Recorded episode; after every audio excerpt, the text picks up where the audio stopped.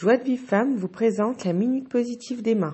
Bonjour à toutes, c'est la Minute Positive d'Emma et je suis dans un bus qui me conduit maintenant en Baal Tov. Je suis arrivée en Ukraine et au Hashem, j'ai voilà, le srout d'aller euh, faire les kivrets de Sadikim et de passer Shabbat, euh, Bezrat Hashem, chez Rabbi Nachman à Oman. Voilà. Et sur le chemin, justement, j'étudiais un petit peu... Euh, euh, le Maguide de Mézérich, je savais que c'est le, remplaçant du Baal Shem Tov, c'est le leader qui, spirituel qui a, qui a succédé au Baal Tov. qu'est-ce qu'il nous dit le Maguide de Mézérich Quelque chose d'extraordinaire, écoutez bien les filles. Chaque homme doit considérer son prochain comme s'il était un miroir dans lequel il observe sa propre image, son propre reflet. Il voit ses propres défauts. Celui qui découvre un défaut chez son prochain s'il établit un bilan moral, constatera que celui-ci existe également chez lui. Et néanmoins, son amour-propre, c'est-à-dire son ego, fait qu'il est incapable de le voir sur sa propre personne. C'est la raison pour laquelle on la lui montre chez quelqu'un d'autre. Essayez de remettre en arrière si vous ne l'avez pas suivi, mais essayez aussi de, de vous imprégner de ce qui a été dit. C'est-à-dire qu'en fait, ce que je juge l'autre d'être. Attention, encore une fois, qu'on considère, on va marquer que chaque homme doit considérer son prochain comme s'il était son miroir, ce n'est pas maintenant dans ce qu'il fait. C'est pas comme un miroir, voilà, je lève la main, l'autre il lève la main. Oui, c'est ça, mais pas dans l'acte en fait exactement. Vous savez que c'est plus fin que ça. C'est dans ce que je le juge d'être. Puisque si, par exemple, un voleur euh, rentre dans un magasin et euh, je le vois faire et puis euh, bon bah ma foi ça me fait rien. Je dis tiens bon c'est un voleur, je quand même prévenir les bon bien sûr je fais ce que je dois faire mais ça ne me met pas en colère, ça ne m'agite pas. Regardez ce qu'il a fait, c'est horrible etc etc. On posera la question à la personne qui est agitée. Qu'est-ce que tu juges ce voleur d'être? Oui, attention, c'est évident qu'au niveau, euh, on peut pas, il y a des gens qui vont dire mais c'est hors la loi. On n'a pas parlé de ça maintenant. Évidemment que c'est hors la loi. Mais on parle de l'agitation intérieure. Qu'est-ce que ça réveille chez toi? Est-ce que ça réveille? Alors plusieurs, je fais plusieurs, plusieurs fois le test avec les personnes qui viennent dans mes séminaires. Et je leur demande qu'est-ce qu'elles ressentent par rapport à quelqu'un qui volerait euh, des pauvres. Euh, la, banque, par exemple, la Banque de France en France, en disant voilà, il n'y a plus d'argent à la Banque de France qu'est-ce que tu juges cette personne d'être Et euh, voilà, et puis ça dépend de ce que la personne doit travailler. Donc on se met dans une condition comme s'il y avait un voleur vraiment, parce que pour l'instant on n'est pas énervé, puisque c'est faux.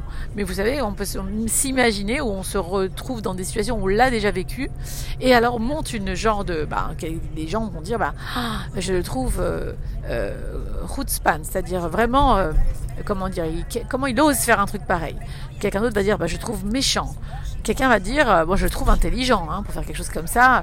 Chacun selon le trait de caractère qu'il doit travailler et qu'il n'a pas vu en lui.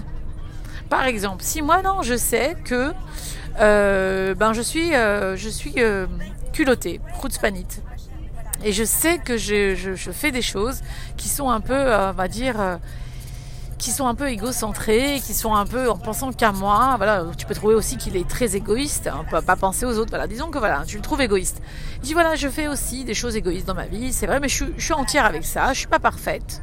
Je sais que je suis égoïste et je suis pas parfaite. Donc, ce qui va se passer, c'est que tu ne vas pas être agité. Tu peux reconnaître qu'il est égoïste, parce que tu l'es aussi, mais tu vas pas être agité par ça. Et quand ça t'embête, ça t'agace, ça t'agite, et tu ne sais pas pourquoi, c'est que tu as un trait de caractère qui t'est dévoilé, comme dit ici le Maguide de Mézérich, en face de toi, selon ce que tu le juges d'être au moment où il fait cette chose-là. Donc euh, regardez maintenant un petit peu les, situations que l'on vit avec euh, nos proches, nos amis, notre famille, nos maris. Alors c'est pas encore une fois dans voilà euh, oui mais mon mari euh, il est balaganiste euh, il met le balagan partout par exemple et voilà je, il me met en colère quand il, quand il fait le balagan. C'est pas quand il fait cette chose là c'est qu'est-ce que tu le juges d'être quand il fait le balagan. Ok alors il me respecte pas. Très bien. Il te respecte pas donc tu sens qu'il manque de respect. Alors tu te poses la question en quel domaine de ta vie soit tu manques de respect aux autres, soit tu te manques de respect à toi-même, hein. soit tu manques de respect à Hachem, et en fait tu ne le vois pas et on te l'envoie en face pour le corriger en voyant ce défaut chez l'autre.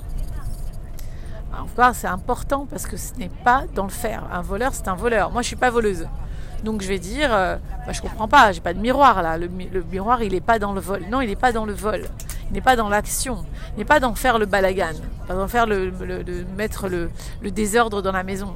Parce que moi, par exemple, je peux être quelqu'un de très rangé et euh, ben, je comprends pas pourquoi il met les nerfs alors, puisqu'il met le balagan. On peut comprendre facilement de dire, bah oui, c'est parce que effectivement, il me respecte pas. Mais d'autres personnes diraient, bah non, c'est parce qu'en fait, euh, il est, euh, il est égoïste. Il pense pas à moi il est égoïste. Pas qu'il me respecte pas, mais il pense pas. Ce qui va venir, la première phrase qui va venir, la première chose que tu vas dire, c'est ce qui compte. C'est ce qui va sortir un peu de ton inconscient. Donc ça va être spontané. Spontanément, tu le juges peut-être quoi? Et on me pose la question spontanément. Ah, égoïste. Alors en quoi?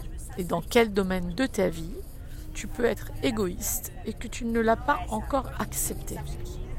Parce que l'acceptation, c'est le premier pas vers le changement nous ne pouvons pas changer ce que l'on n'accepte pas. Chez moi, chez, voilà, dans, mes traits de caractère, je veux. N'oubliez pas que tout le but du jeu, de la vie, c'est l'affiner les traits de caractère.